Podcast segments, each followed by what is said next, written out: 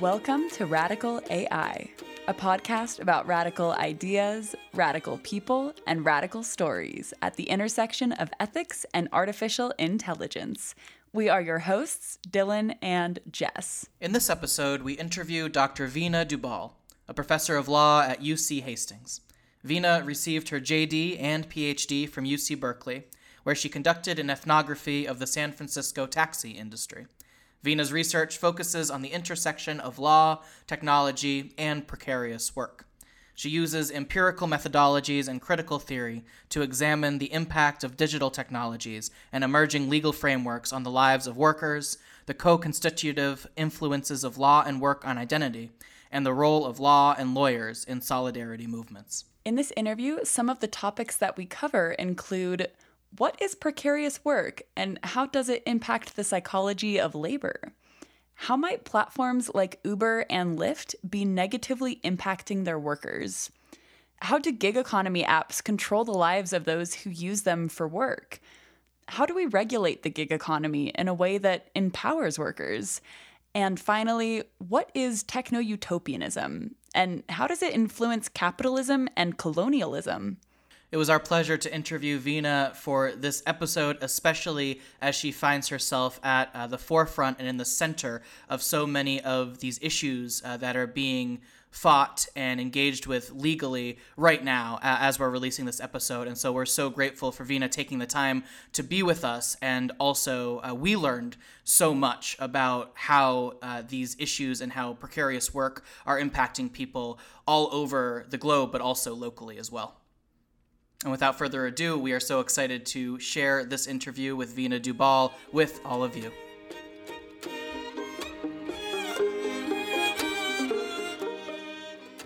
It is our pleasure to welcome today Veena Dubal to the podcast. How are you doing today, Veena?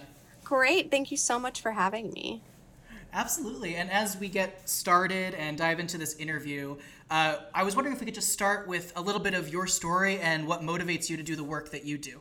Yeah. So, um, I guess I, you know, I'm the child of immigrants, and um, and I sort of have an atypical family, in so much as um, uh, my my mom was the breadwinner, and my my dad stayed at home, and um, and largely because he was pushed out of the labor market, not because he, you know, wanted to be a stay-at-home dad. And um, I really have seen in my um, in my life, both in my in my uh, my immediate family and my extended family, really a lot of um, of you know economic suffering and. I've always been interested in the ways in which um, immigrants in the United States um, you know, either thrive or, or not as a result of laws and policies and firm decisions. And so, um, you know, I, I, guess what, what I'm, my, the project that I, that I've been working on for the last decade is, um, is really focused on the production of precarious work through technology.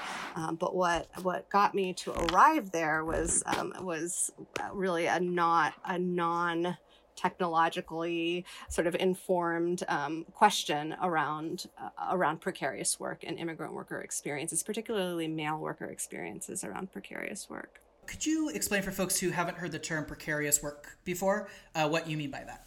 Yeah. So, um, in general, I would say that for most of the tw- 20th century, for a good, you know, uh, 50 to 60 years in the 20th century, particularly in the post-war period, we had what we what we think of as secure work. You had people who were working uh, mostly full-time jobs, whose hours were um, were stable and secure, whose income was stable and secure, and um, and as a result, who whose particularly this is I mean white men in particular, but whose um, whose lives as a result were were, were more or less predictable. Um, and sociologists and now more or increasingly um, other people in other disciplines as well have started to over the last 10 years talk about the way that people um, uh, experience uncertainty in their lives, particularly economic uncertainty, as precarity. Um, and so, precarious work is work that is uh, that is unstable, unpredictable, uncertain, um, and there's a whole sort of uh, there's a whole uh, across disciplines from public health to education. Um, there's a whole lot of discussion of the implications of that kind of uncertain work, what it does to people psychologically, what it does, um, what it does to people's families, what it does to them individually, and um, and also socially, and uh, and the sort of origins of precarious work, I think, um, uh, people look at not just firms as sources of precarious work, but also um, entire social and economic systems, including, you know, everything from education to um, to uh, firm policy. So you mentioned that you went from just working with precarious work to how technology influences this precarious work. And I'm wondering if there's a specific memory, experience, or project that made you uh, turn towards technology in this space. Yeah, it's a really good question. So I, I guess I can tell the story in two ways, and they both kind of um, collide in a particular moment. Um, so my my family in India, my the dad my dad's side of the family is from a small village in um, in the westernmost part of the state of Gujarat. And they were they were craft um, craft people. They were artisans. They, for generations, made saris. And um, until the 1970s, they made saris. Um, and particularly, they did these designs in the saris called bandhani, and this is a type of tie dye. Um, they did this tie dye using using fabrics i'm sorry not fabrics using dyes that were made from um, you know botanical natural sources and in the 1970s it became sort of the fad to use not the dyes that they had been using for generations, but to use German imported chemicals to um, to dye the saris. And um, the result of the, this ended up being that many people died of cancer, including my my grandfather ended up um, dying of what I thought what I think is an was an occupational hazard as a result of the chemicals. He died of of um, of leukemia, and it's you know at some point in my life I, I, I think probably in college I started to think about this as um, as a story about technology colonialism or post colonialism um, uh, the de- developing world or the global south and um, and the ways that uh, that workers or individual people's lives were sort of impacted and their story is not being told you know like literally this this sort of um, quote unquote technological advancement this this way that that the country in, in the post-colonial moment was thinking about what it meant to uh, catch up with the rest of the world um, resulted in a kind of de- uh, development and i don't i don't mean to say development in a normative sense but just in a descriptive sense a kind of development that was really um, you know really painful and um, and actually um, you know that killed people had real really negative impacts on people's lives and uh, so just sort of um, gave me that critical critical framework and thinking about technology more broadly and my family situation and my my interest in precarious labor um, ultimately led me into studying the taxi industry. This became a really sort of interesting space for me in part because it was kind of it was a very common place for people particularly immigrant men from my community who were pushed out of the labor market to find work.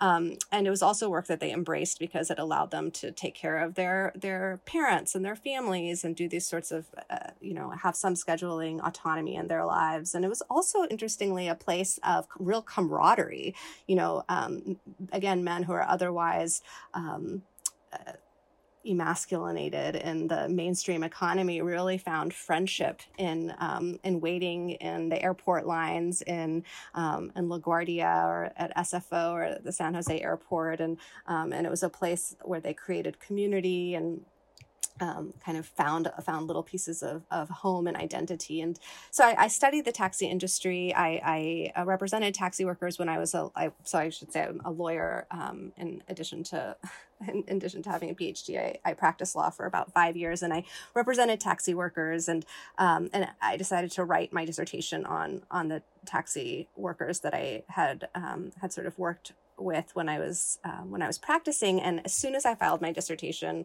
Uber and Lyft hit the streets of San Francisco.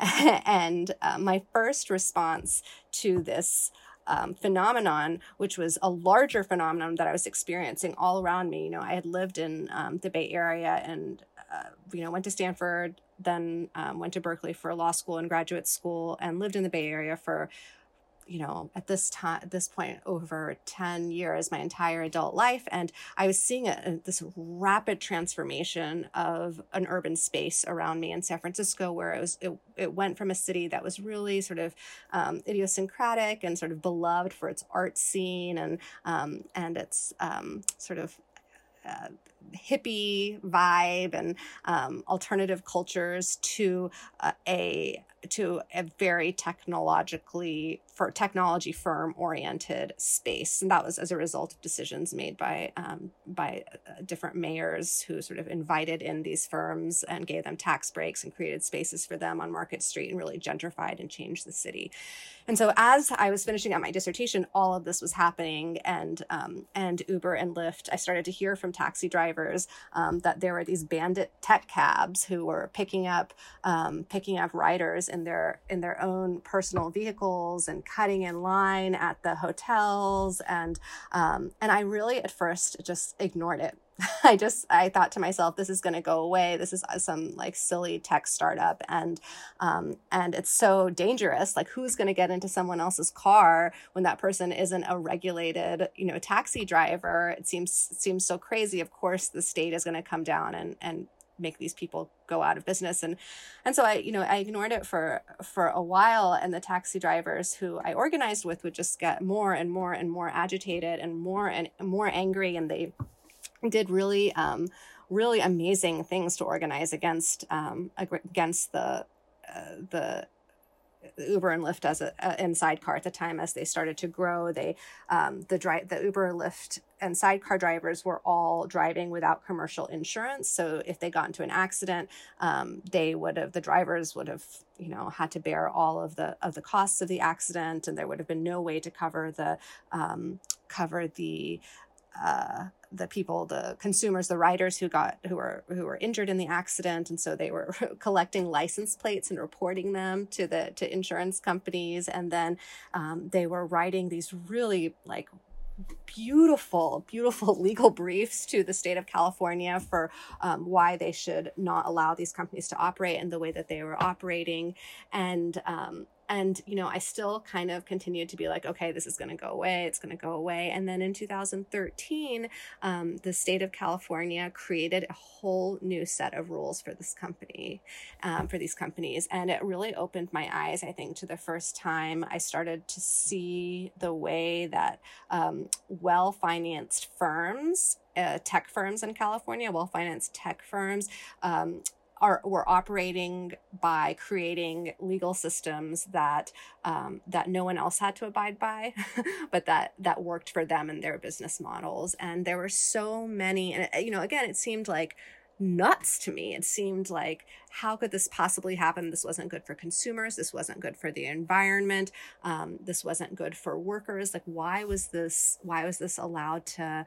Um, to unfold in this way. And then it went from like, you know, after the state of California created regulations, um, trans- and called them transport, gave them a name, transportation network companies, then we saw this kind of work proliferate not just all over the United States, but all over the world. And not just in the Uber economy, but then we had the, um, the food delivery economy, um, in Europe and um, and China in particular. And you know, there every you know for a while it was there were a few years and a few maybe five years ago there were the joke was the Uber of like you know what are you going to be the um, the Uber of of house cleaning, the Uber of dry cleaning, the Uber you know like and there were all these startups that and, and really like there was this sort of a really annoying fascination around technology here and and this idea that um, you know te- that there were tech- these were technological advancements that these were advancements that were going to push us to um, to you know a new stage in civilization where um, people didn't have to work and consumers got what they needed you know at the drop of a of a hat. And um, and it seemed like no one was really understanding that there were an entire you know economy of low wage workers who um, because of the way the companies treated them were um, were completely carved out of all labor and employment laws all over the world who were sustaining the system and that this the, the technology's application to the system was not not bringing you efficiency. It wasn't that you know you got your um you got your taxi super fast because the the app was connecting you um, so, you know very quickly to a worker. It was that there was an oversupply of workers driving around the city because anyone could download this app and we were in a moment of high unemployment. And um, and so you know you're the the the convenience of the customer was really at the um, at the um, to the detriment of of the people conducting the labor and creating value for um, for the companies. And it just um, it was it, all of a sudden you know for a long time i resisted studying studying this um, this world. And i sort of said well this is the same thing as the taxi companies just more exploitative. And i um, over time I, I, started to embrace that while while they were doing the same work what was happening was actually quite different um, in terms of how workers experienced their work in terms of um, of how the state viewed the economy and how they were regulating it, um, and in terms of what the firms got away with, precisely because they were viewed as technology firms.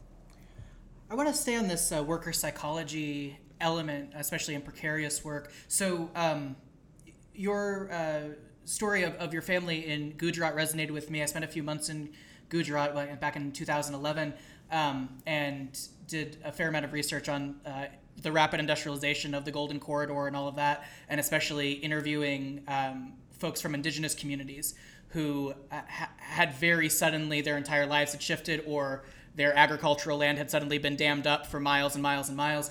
Um, and there's, I feel like there is a level of parallel from that to like this rapid introduction of this gig economy um, and this shift and this technology space. And I'm wondering from that that like I'm I'm thinking of a specific story where someone's identity, right, had really been shifted about what their role was in the world because their work had had to change. They had to go work in a factory where they had been farming for years. And I'm wondering, like, especially in that question of masculinity, but maybe in general, how what how would you describe the psychology of working in a precarious work environment?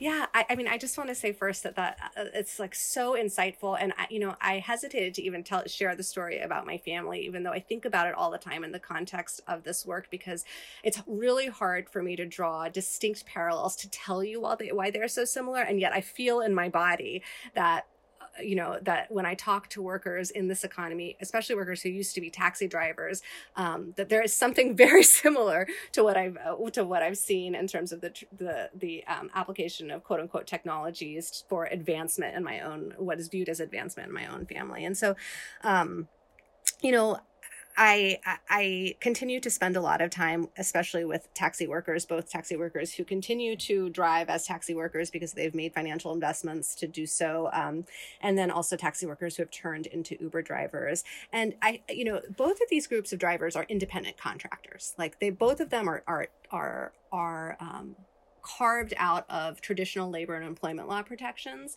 Uh, but the difference in the taxi economy was that they the drivers were working within a regulated space where there was control over supply. Right, only a certain number of taxis were on the street at any given moment, and fares were um, were predictable because the state regulated fares. And so, even though uh, a taxi driver was in San Francisco wasn't an, an employee, he could say, "Okay, I'm going to work ten hours a day. I'm probably going to make three hundred and fifty dollars." Um, so there was that predictability to the income. Um, with Uber and Lyft, there has been zero predictability. So a driver can um, can drive for uh, a one week and make $800 and then a month later drive and um, drive the same amount of time in the same amount of place and make $200 um, and in fact drivers the full-time drivers who conduct the vast majority of work on the platform they say that over the last three or four year, year years their incomes have gone down um, their yearly incomes have gone down by about 60% which is something that they could never have predicted. Um, but in addition to that there's something again this is about like the technological application uh, of um, of uh, app based um, app-based services onto this economy, which I think really, really does have to do with technology and not um, and not just the business model. Um, because these workers are matched via um, via an app, they don't have the kind of ability to develop a clientele. Um, they don't have control over where they go in the city um, in the sense that the the algorithms sort of nudge them to go in particular places. So in the taxi economy um, you, I, I when i when i wrote about um, the way taxi drivers talked about their work particularly men they talked about it as though they were hunting. Like they sort of had this um, this idea that they were truly small businessmen because they were kind of um, you know using their charm and their um, and their know-how and their knowledge of the streets to build a clientele. And um, and then they were they were picking up fares. You know they were like going through different parts of the city to pick up fares. And then when they wanted to stop doing that they would go to the airport and hang out with their friends while they awaited um, a ride. And there was you know they would like shoot the shit and um, and play games and you know and it was uh, there was some there was um, some joy to their work. Um, there was a lot of a lot of camaraderie, and what I see um, as being very different in um, in uh, in the Uber economy is dr- drivers no longer describe their work through this sort of masculine. Um, joy of hunting, um, but instead, really, which we can problematize, but instead, really talk about it through um, through a feeling of addiction.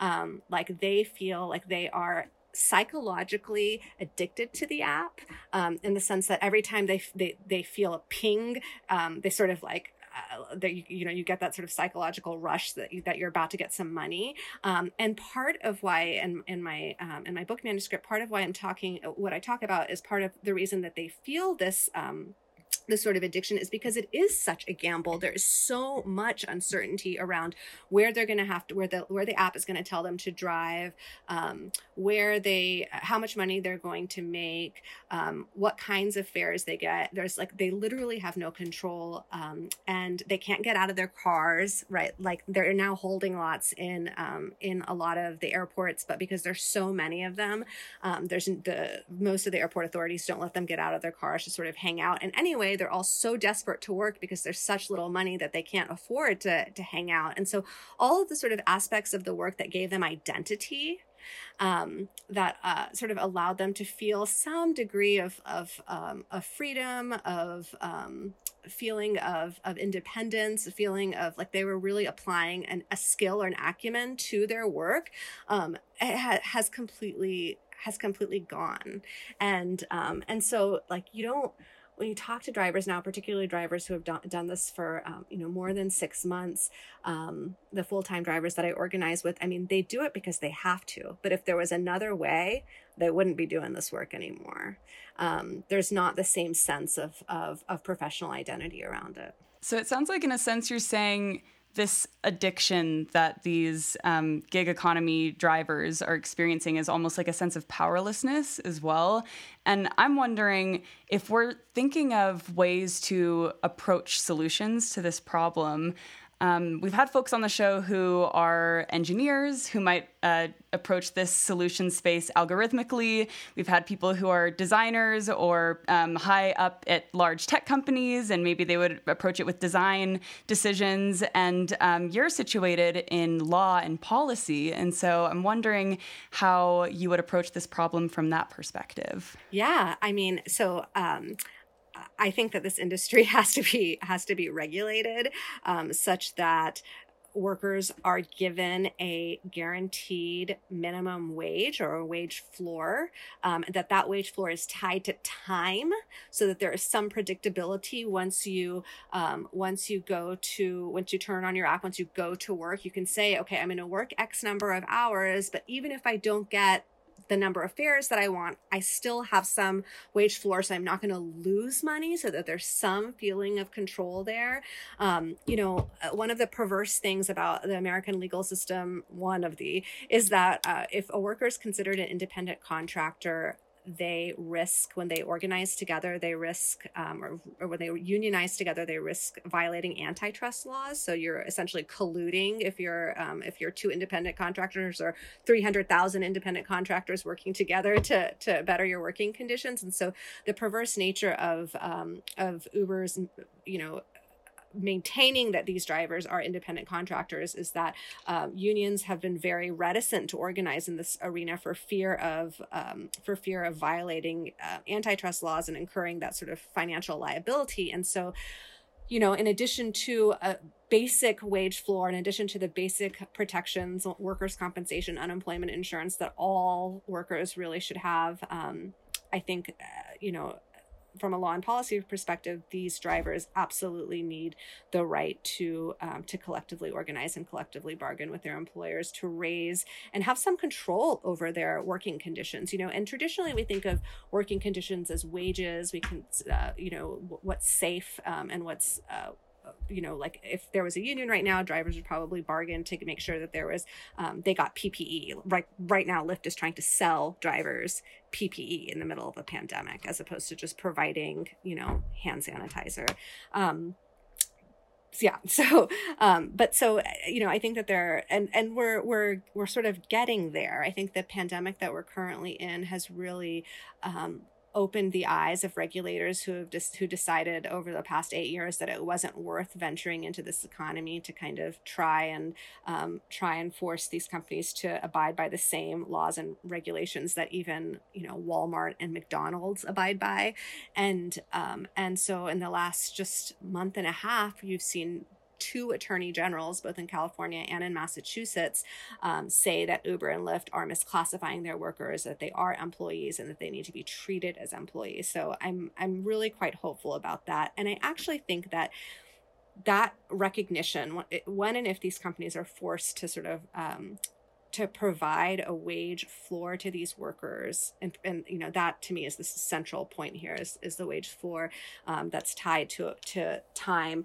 that that will actually shift all of the engineering and design um, decisions. So, so much right now of how this app is engineered, um, so much of even like the graphic design that goes into the app as the drivers experience it is informed by behavioral psychology because the, the companies really want to um, exert a high degree of control without looking like they're exerting a high degree of control, without looking like they're an employer. So, instead of just paying everyone a wage floor, what they've done is, um, you know, hired hundreds of social scientists to um, to help them think about how to shift driver behavior um, through algorithms and um, and through design, you know, through visual design of what the drivers experience. And if if you know if they have to fundamentally shift their um, their own orientation to the workers if they have to you know legally own that they are employers that kind of goes away. Like you, there's no need to to you know push everyone in one direction or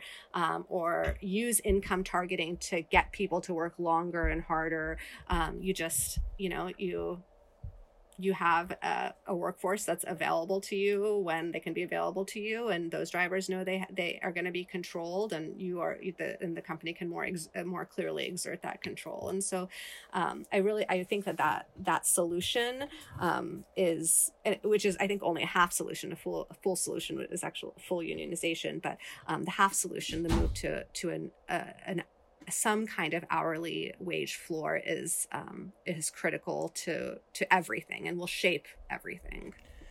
So sometimes in our conversations with guests, um, we talk about AI ethics, right? because that's what the podcast is about, uh, and we talk about technology ethics, and this question of intentionality comes up. So are these companies, um, in your expert opinion, is there an intentionality to bringing in uh, unethical systems essentially? Or to what degree can we put responsibility on the on the systems that maybe the capitalist systems that they're operating in? And to what degree can we put on like personal responsibility to the designers who are designing these apps Um, I think the responsibility lies in both of those uh, both of those places. I generally tend to think of um, uh, that we need to change structures, and that you know oftentimes individuals don't have as much autonomy in making decisions as we um, as we like to think that they have, and that um, and that trying to you know force an engineer within Uber to push back against the company's entire business model um, in making the decisions that he, he or she or they might make in um,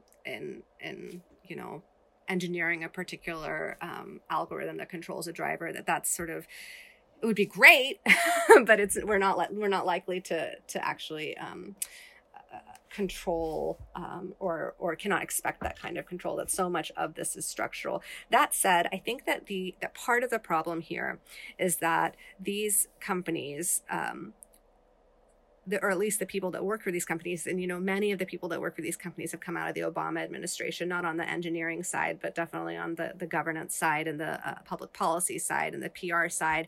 Um, these people have really convinced themselves that uber is a solution to um, advanced capitalism as opposed to um, a problem created by advanced capitalism. So the argument that um, that they make is well, you know, the economy is so bad, wages are so stagnant. This is a way for people to supplement their income, to sort of have some control over their lives. Um, and we know that while that might be the case in some instances, the vast majority of the work that is conducted on the on the platform for the platform is conducted by workers who use, who do it full time.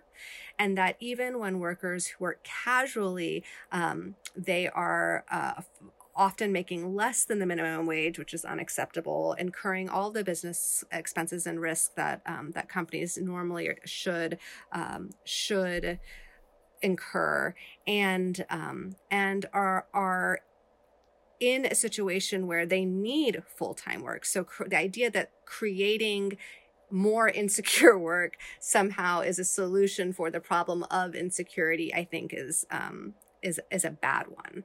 And um, and so if I were to, you know, it would I I, I have long wanted to sort of um, talk to engineers at Uber to think to talk to them about how they um, they conceptualize the work that they're doing and the company that they're working for. I think it would be so interesting to think um, to think to see through their eyes um, the implications of the work that they're doing.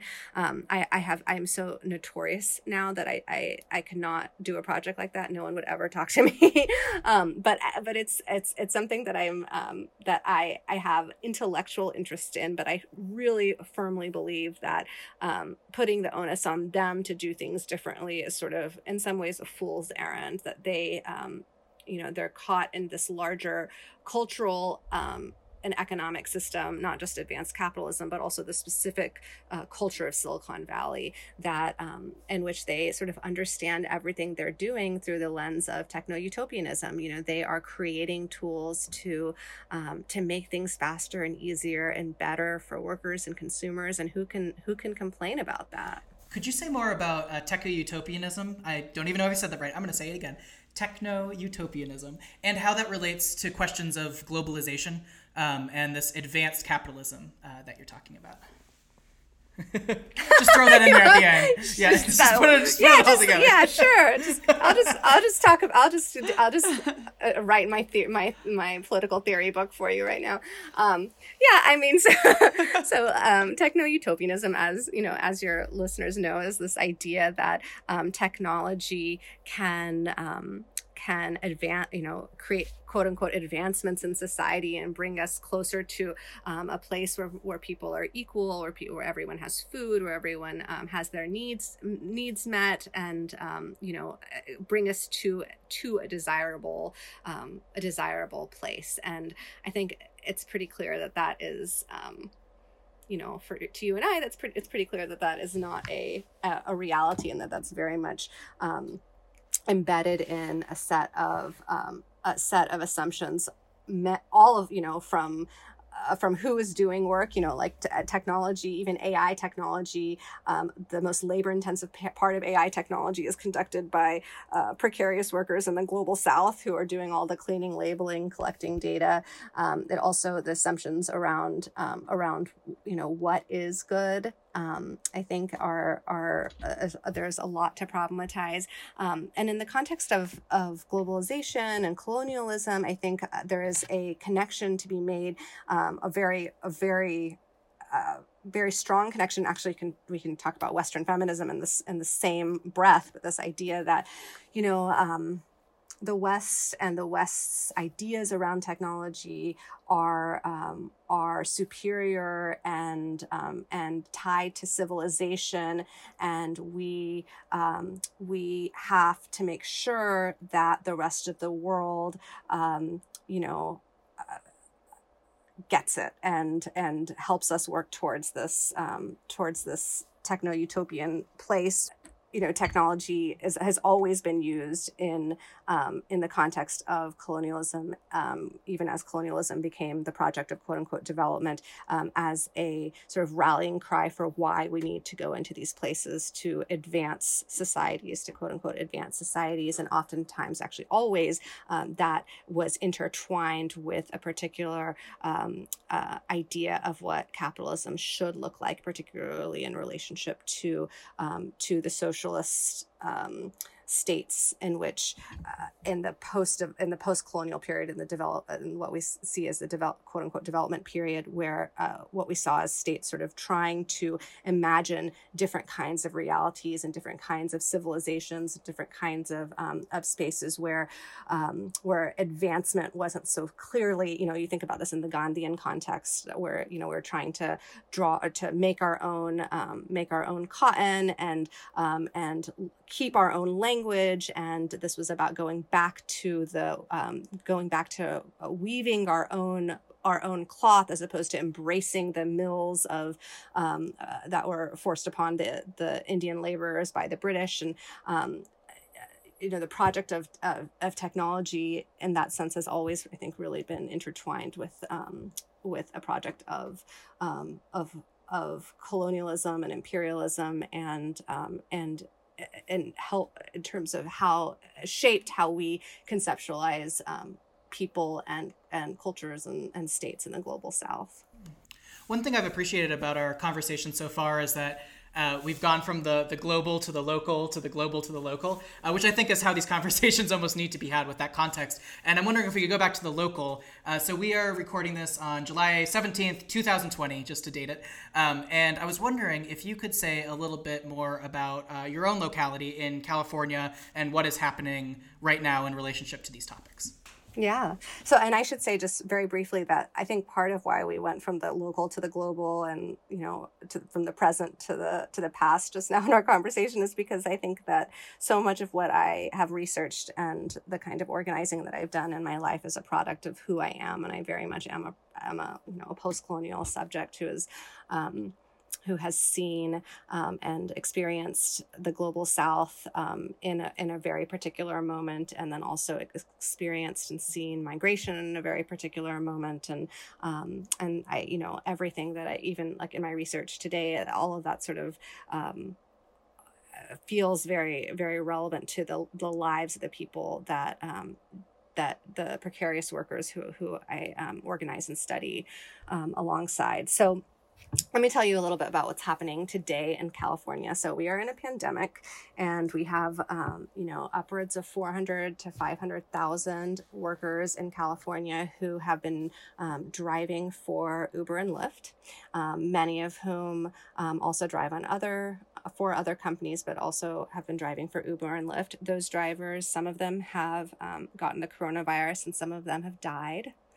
Um, we some I organized with this group Rideshare Drivers United, and we've had a, um, at least a few members die as a result of their, their exposure to the coronavirus. Um, some of those drivers continued to work. Drivers who have been um, who during the lockdown, uh, many of them many of them were able to stop working um, because they had other forms of support, or they were able to go um, get you know get, go on snap get food benefits, um, but many of them continued to work because they were unable to procure unemployment insurance because the companies had refused to pay into unemployment insurance for the last eight years.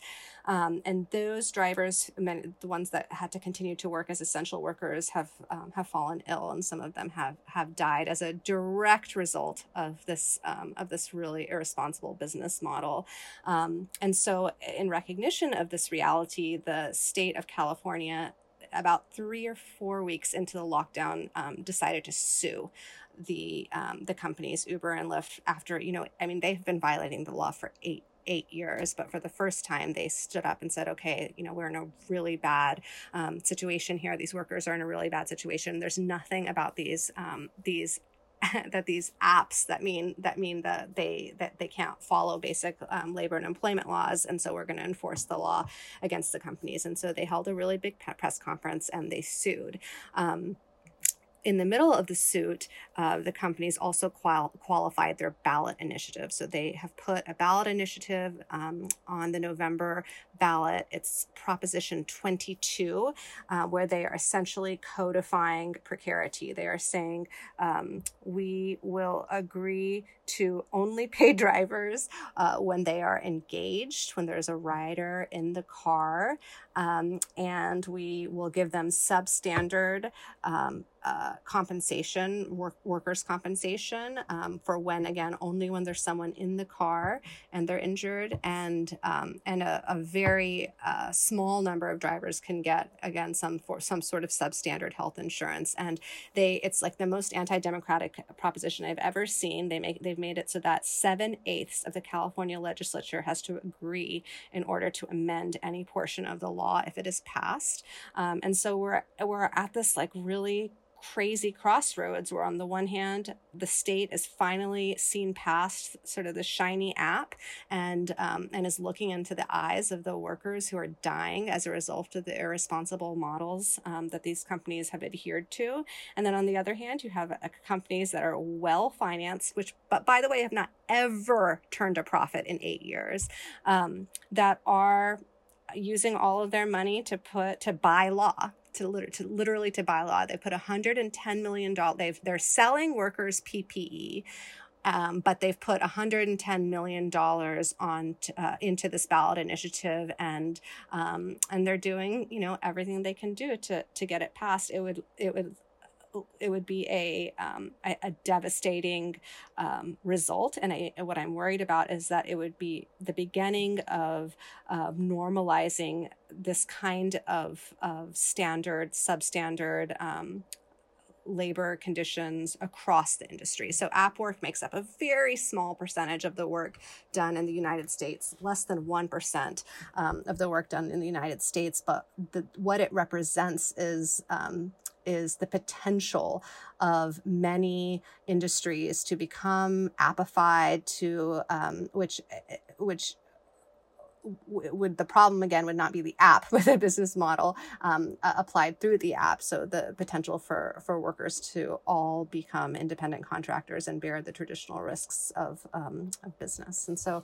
we're at a really kind of uh, things could go two ways in the coming months um, and one way would be you know really good to grow secure stable work and the other one would be um, a devastating blow to the labor movement and to workers lives and it would be something that would be very hard to shake off. So thinking even further than just two months in the future let's say maybe 5 10 20 years in the future based off of what you've experienced with your research in this space what do you see as maybe two sides here. What do you see as the um, likely future for the gig economy and for people who um, do things like driving for Uber and Lyft? And what do you see or hope maybe as a much better envisioned future, unless maybe they're the same, which would be great too? I have to be optimistic, otherwise I couldn't continue to do the kind of organizing work I do with um, with these drivers. Um, and so and and I, I, frankly, you know, they make me optimistic. I have never I have done a lot of, of worker organizing in my life, and I've never seen the kind of self, radical self organizing that I've seen in this industry ever anywhere. Um, you know, they are these are workers who work really long hours who um, who have banded together. Again, this is Rideshare Drivers United in California, who have really banded together and um, and envisioned the kind of work they want to to be a part of their lives and are forming one-on-one relationships with other people in their workforce to grow um, to grow what grow what they call an undocumented union you know because they they don't have um, status under the national labor relations act. It's uh, like i've never met um, a smarter more um, more thoughtful and um, articulate, passionate, and effective group of people as as as the as the particular group of people that I that I'm um, that I'm working with, the drivers that I'm working with right now. And so my answer is really this that that um, what I what I see in the future, I think is um, I'm very hopeful we will uh, be able to attain. I think um, most likely we would attain we would stay within the firm model. Um, you know, I, what I would like to see is a cooperative model where you have you know drivers co co owning and making decisions around um, around these issues. But I think what we're most likely to see is a the, go moving forward the traditional um, firm model where you have an employer and then you have um, full time employees who work in this economy. And I think we'll probably continue to call it the gig economy, but it's no longer going to be about gigs. Um, I think workers are going to you know have predictable schedules and predictable incomes. Um, I think the frontier of um, of where we're going next is actually thinking about data in this economy and who owns the data, um, how is the data being leveraged and used, and um, and what kind of data is being collected. So one of the things that the workers in, in Europe, particularly in the United Kingdom, have been much more, um, much better at organizing around is um, is data ownership. Um, because of the GDPR, they have been able to sue to at least um, try to get to get more information on the kinds of data that the companies um, are collecting through them. There's a decision on on the matter that's going to be made in the, in the next few months, um, and so we'll we'll see how that pans out. But the United States drivers are always talking to me about how um, you know how the data they collect benefits the companies and yet they don't even know what their bodies and what their labor is being used to produce and collect. And um, it's just that they haven't gotten a chance like they're just like really trying for the for to, to get a wage floor and they haven't sort of gotten a chance to organize around that. But i think that's um, once there's a full-time workforce once there's a union um, i think that that's going to be an issue that that workers in the next you know two three to five years um, are going to are going to be in a position to negotiate over so, Veena, we know that you've listened to the show before, so you probably know the question that's coming. Uh, but as the Radical AI podcast and part of our project is to help define through all of these different disciplines and backgrounds this nebulous concept of uh, radicality or what it means to be radical. And so we're curious from where you're seated at, at law and in this gig economy and precarious work how you think about the concept of radical and if or whether or how you situate your own work within that concept. I think of um, of radical as changing um, or transforming the way that we think about our social world and the way that our social world functions, um, such that we um, prioritize the lives and the needs of the most vulnerable and the historically marginalized and oppressed. Um, and so, in that sense, I think my work is is very radical. um, I think it's easy when you do work in um, in labor law to think of um, to think of yourself as radical. But I think that one thing that's often missing from um, the field of of labor law and labor sociology more broadly is is thinking about about um, about worker agency in the context of um, shifting political economies, and that's something um, I think that's necessary to to maintain um, a radical methodology in research is to constantly center um, the most vulnerable, the most marginalized, the most oppressed. Um, but I think it's also really important for me, for my research, to always have some impact. Um, you know, I'm not writing for myself, and I'm not writing for sociologists. I'm not writing for um, for law scholars. I'm really I'm really writing for the people that I work with, um, and the people that I work alongside, and the people that I stand along alongside the the workers and the drivers themselves. And so I, for me, that's what um, that's why I think of my work as as radical. And um, and I think I think in California, I like I've been really lucky. It's really rare to for a scholar to see in their lifetime to see that their work has had any kind of um, impact. And I've been I've been really lucky in the last last few years to be able to witness it. So for the drivers of companies like Uber and Lyft and other rideshare companies, or just maybe people who are working in the gig economy in general, who might be feeling that sense of addiction or powerlessness that we were talking about before. Do you have any advice for them to maybe help them um, reclaim a little bit of agency in their work? Yes, build a movement. Um, meet with your driver friends and build relationships one-on-one relationships personal relationships shared stories of, of you know trouble at work those are uh, the the building blocks of um, of a movement of workers. And that is, I think, why the workers in Rideshare Drivers United that I've that I'm that I, I witness and study, I think that's why they're so passionate, is because this is the only agency um, that they've had in their lives, and they find it's so it's um, the the camaraderie and the um, and the connection that they get from um, from the relationships they've built with other other drivers is so meaningful because so much has been taken from them, and so that's um, you know, that's my my little my little token of advice. And Veena, as we come to the end of this interview, if folks want to find out more about you and your research, uh, how would they get in contact with you? Well, I've been meaning to make a website, but that hasn't happened. So, so you can always email me, um, dubalv at uchastings.edu. Um, and also, I have an SSRN where you can sort of look at some of the things I've been publishing. Well, Veena, thank you so much for joining us today. We really appreciate the conversation. Thank you for having me. It was so fun.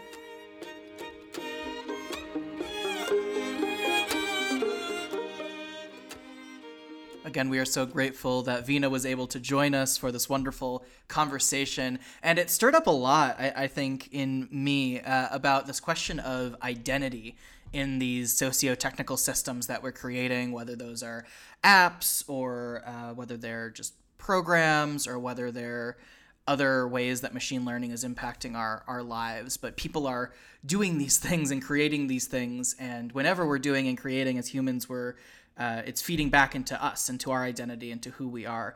And so for me, I, I was thinking a lot, especially about this question of um, masculinity that Veena was bringing up uh, in terms of identity and what's at stake in this move from a more classical uh, or traditional taxi system to uh, Uber and Lyft, and how folks feel like they're losing their agency, and especially um, in this traditionally hyper masculine field, how people are losing their uh, male identity. Um, and that's definitely something that resonates with me as someone who's going through a career shift uh, of being able to, you know, make money and be a professional and now moving back into a student role and it's just been interesting for my own identity how that's shifted and it made me curious this conversation with Veena about uh, how we're socialized in, in a masculine way how I am right and how that impacts how I think about career shifting and being back in a place of humi- humility instead of expertise, and how that question of agency um, shifts. So obviously, it's not a complete. You can't map it completely. And one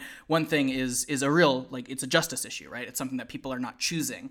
Um, in the way that Uber and Lyft are running their businesses, and really they're the only game in town now, um, pricing out a lot of those older style, uh, traditional taxi companies, which even those were problematic, right, in certain ways in terms of identity. Um, but uh, that's that's kind of what stirred up uh, in me, and I think there's just so much rich uh, set of research questions that can be followed up on from this in the legal field, like Veena's doing, but also in our field, Jess, um, in looking at how these systems are impacting our lived identity out in the world. Yeah, totally. I, am going to definitely latch onto that agency word that you keep throwing around there because that's what I just kept coming back to with this interview. Uh, and mostly, honestly, uh, with thinking about all of the different platforms and apps that Veena was speaking about during the interview, like Uber and Lyft, and really anything that involves this new gig economy. So, not even just ride sharing services, but just the gig economy in general, and how powerless these people and these workers feel who have to use these platforms to make a living. And it really just makes me think again and again about how important it is for the designers of these technologies and these platforms to think so critically about the unintended consequences of the choices that they're making when they're developing these applications. And it just makes me wonder, you know, is there is there a design choice or design decision that could be made in these apps that gives more power to the taxi drivers or I guess the Uber drivers who used to be taxi drivers or the food delivery service person who works for uh, Postmates or whatever platform of your choice is? Is there a design choice that we can make that actually helps to empower these workers instead of taking their agency away from them and really making them question their identity, like you were just saying, uh, Dylan, whether that's masculinity, femininity, or just their humanness, or, or whatever it is that they held on so tightly to in their old job. And it's interesting because I think about, you know, this is kind of a metaphor for the ways that not just platforms, but algorithms and technology in so many ways has begun to really run our lives and take away some of the power that we've held for so long. And I'm thinking, you know, it's not just people who work for the gig economy, it's our movies that we watch are now the movies that are recommended to us, the items that we buy, the jobs we apply for, the ads that we watch or that come up for us on YouTube and different streaming services. We don't really have total agency or autonomy over those things anymore. It's kind of like the technology has taken over and just sort of told us, no, this is what you do now. This is the way we do things. When you take that into something that is just so important in our life and such a big part of our safety and our security as humans you know the need to work and to get money and to to have labor uh, it's you know it's there's quite a bit more at stake when we take away the agency and the power from the users of those platforms. Yeah, and a big topic um, that has come up in uh, my field of religious studies for uh, however many thousands of years that humans have been around and doing sort of like religion work um, is that question of like what it means to be a good life, right? And this has been like a question about uh, even like in Aristotle, right? Like early philosophy, like what does it mean to, to live well?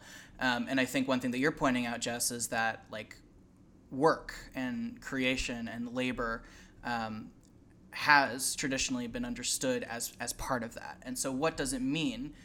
Is it possible for someone to live a good life when their work is precarious, right? When their labor is precarious, um, where they don't have the agency that they need. They don't have that basic like Maslow's hierarchy of needs of like security, right? That fundamental level on the base for the work that they're doing, um, which, as we've discussed and as Veena discussed, is such a big part of people's identity. It's not just we don't just show up to just like perform a perform a function, perform a task, and then and then leave. Right? It's like we, uh, whether we want to or not, we get to be defined both internally and then sometimes externally by by what we do um, and that's really complicated, obviously. And Veena got to the heart of like why that that is so complicated and why it's um, there's just a lot of nuance there, obviously, which we can't really get into right here. But I think it does lay bare that that fundamental question of like, okay, there is something real at stake for people in how their identity is being shaped by this new landscape of the gig economy and of work, and it might not uh, and it, in this case, right, it probably isn't um, for the betterment of people's lives. Yeah, I guess that's why uh, we appreciate Veena and her work so much, right? Because when I asked her what she thinks the future looks like, she was hopeful. And it's people like her that make me hopeful too, that maybe we don't have to just submit and be powerless to these platforms that are taking over the economy and the labor force that we've known for our entire lives and that society has known for the, its entire existence right? We can we can lean on knowing that there's work being done in this space and people like Veena are advocating for the rights of these workers and for the rights of anyone who is using any of these platforms. And um, yeah, and that, that gives me a little spark of hope in all of this and thinking that, you know, we can create the future that we envision and that we hope to see. For more information on today's show, please visit the episode page at radicalai.org. If you enjoyed this episode, we invite you to subscribe, rate, and review the show on iTunes or your favorite podcatcher. Join our conversation on Twitter at Radical AI Pod. Catch our weekly episodes at 7 a.m. Mountain Time on Wednesdays. And, as always, stay radical.